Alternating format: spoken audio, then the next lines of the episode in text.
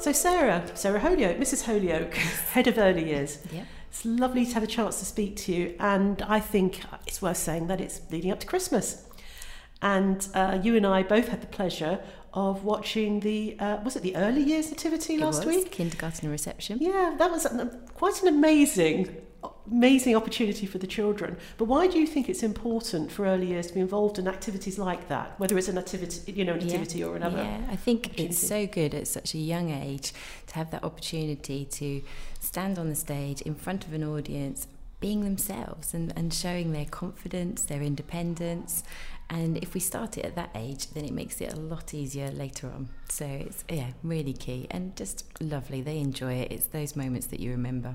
Uh, there were lots of moments to remember. Uh, for example, one of the poor donkeys slipped off that low stage, but he was okay. I hasten to He say was. he was okay He in the end. It was all part of the learning yeah. experience. I think he was really keen to get back and start singing again. It again. was, it was wonderful. But of course, you're you're very familiar also with the uh, regular visit of Father Christmas. Talk to me how We that do, happens. Yeah, so we have to contact him in July.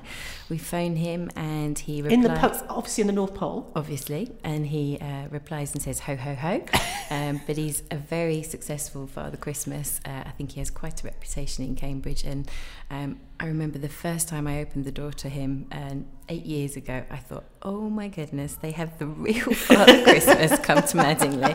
How is this possible? So yeah, he's he's very very good. And excellent for the children as well as all He part is, of the, yes. the, the lead up to this Yes. exciting time for them. yeah. Um, but really, what I want to talk to you about, more, in, you know, more seriously perhaps, is this whole um, the whole issue around early years. Because I find it interesting that in a number of countries they don't have formal education Mm. until what five, six, seven. Yeah. Whereas in this country, it seems to be the minute you're born, then off you go. I mean, could you talk to me around the principles behind that? Because obviously we do value it. Yeah. Why do we value it, and why is it important? I think it's it's not sort of separating out this idea of care and education, like, but seeing it as a, a package that the the stages of development babies go through right from the beginning um, is all part of a learning experience. And I think I didn't really understand this until I had my own children, but having a taking a bottle or learning how to sit up these are all stepping stones that actually lead into believe it or not what they're going to do in kindergarten at age three and then what they go on to do at school. And i think it, it ties in with um, that idea of resilience and, and mental health that we talk about a lot at the moment as well. It's this knowing a baby's journey right from the beginning, knowing what experiences they've had, and also being able to influence those experiences. So, really working in partnership with the parents to really understand. You know, actually, what this baby's like. Is it a sensitive baby? Is it a really sociable baby? Okay, so we know it's a sensitive baby. So, what are the steps that we need to take to make sure that it doesn't have really traumatic experiences, that things are presented in a way that it's going to cope with? Because that does actually have an impact when they get to age three.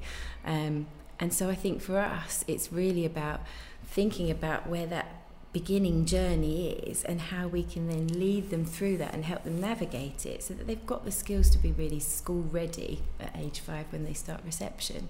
Um, and I think that's what I'm quite excited about. I'm really excited about what we're doing um, with our nurseries is that partnership with parents. Because as parents, you don't know what you're doing. There's no manual with these babies, and there's a whole host of books out there that you can read, all saying something different.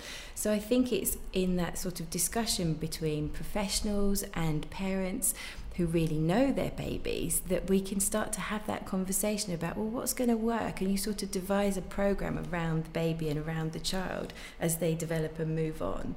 And i think certainly that's what i felt i was lacking as a parent. I knew all the education side of it but you just see this child and you think, what, what do we do with them? How, what, how do we best navigate this? Yeah, that's really interesting because I, I, I'm not a parent myself, but I've obviously um, been in education a long time. Mm. And my sense is with um, very little children, babies, stroke toddlers, they're almost like a blank canvas. But what you're saying is they are, but then there's a personality behind it. There is. And how do we get the best out of that personality? Yeah, and you can really see their sort of behaviours as babies. You can track that later on when they're in kindergarten. So, for example, give me an example. So, for example, um, a child that perhaps as a baby uh, doesn't like meeting new people, they don't like smiling at people, they're quite serious faced.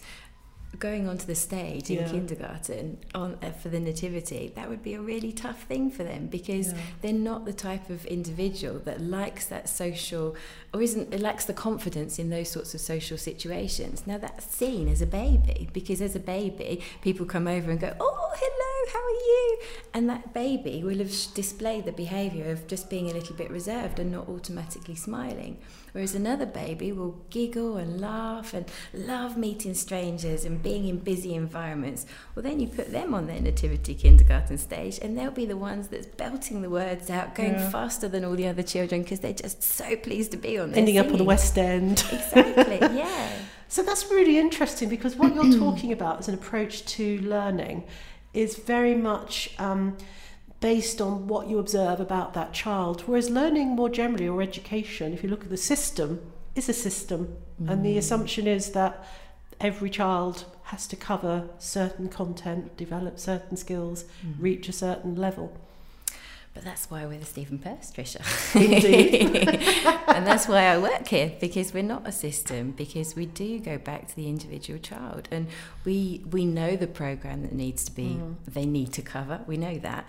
But we can devise that on what's going to work for that child. And I think that's what's so key is that what we're doing with the nurseries just brings that a little bit earlier. And it mm. means that we're not waiting for the child to come to us at three, having had a sort of package that we don't know about. Mm. Whereas actually we can start building that program when they need it, right from mm. the beginning, and working with parents on that. I think that partnership with parents is key. Why do you think? I absolutely agree with you, by the way. And then this is what I'm very proud about with the foundation that the learner is at the centre of what we do. Mm.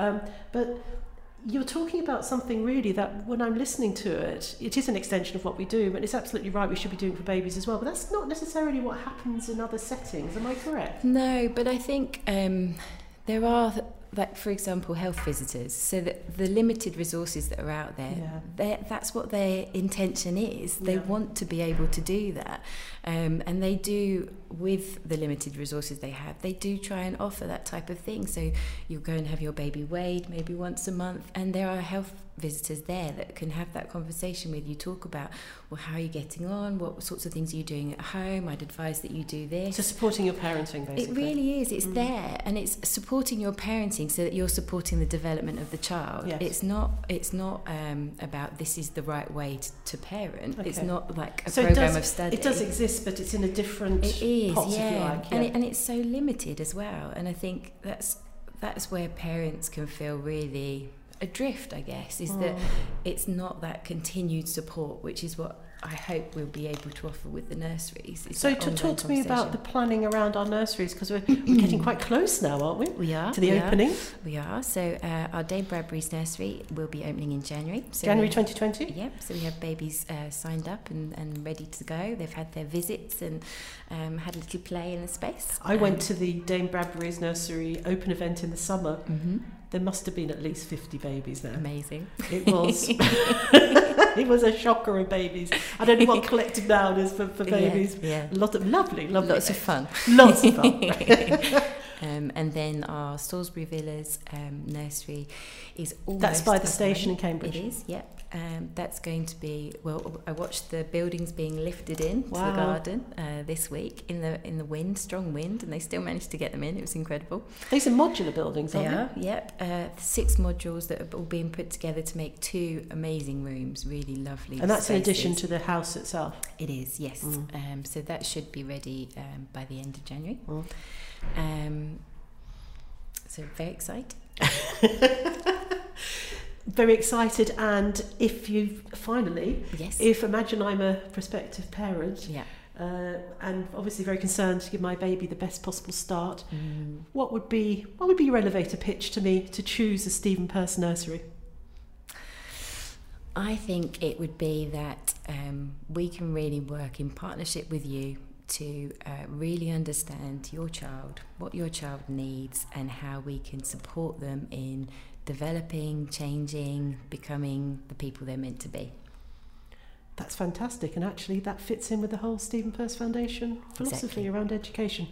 So, Mrs. Holyoake, thank you so much, uh, you. and I look forward to um, many babies joining us in the future. Yes. Thank you. Thank you.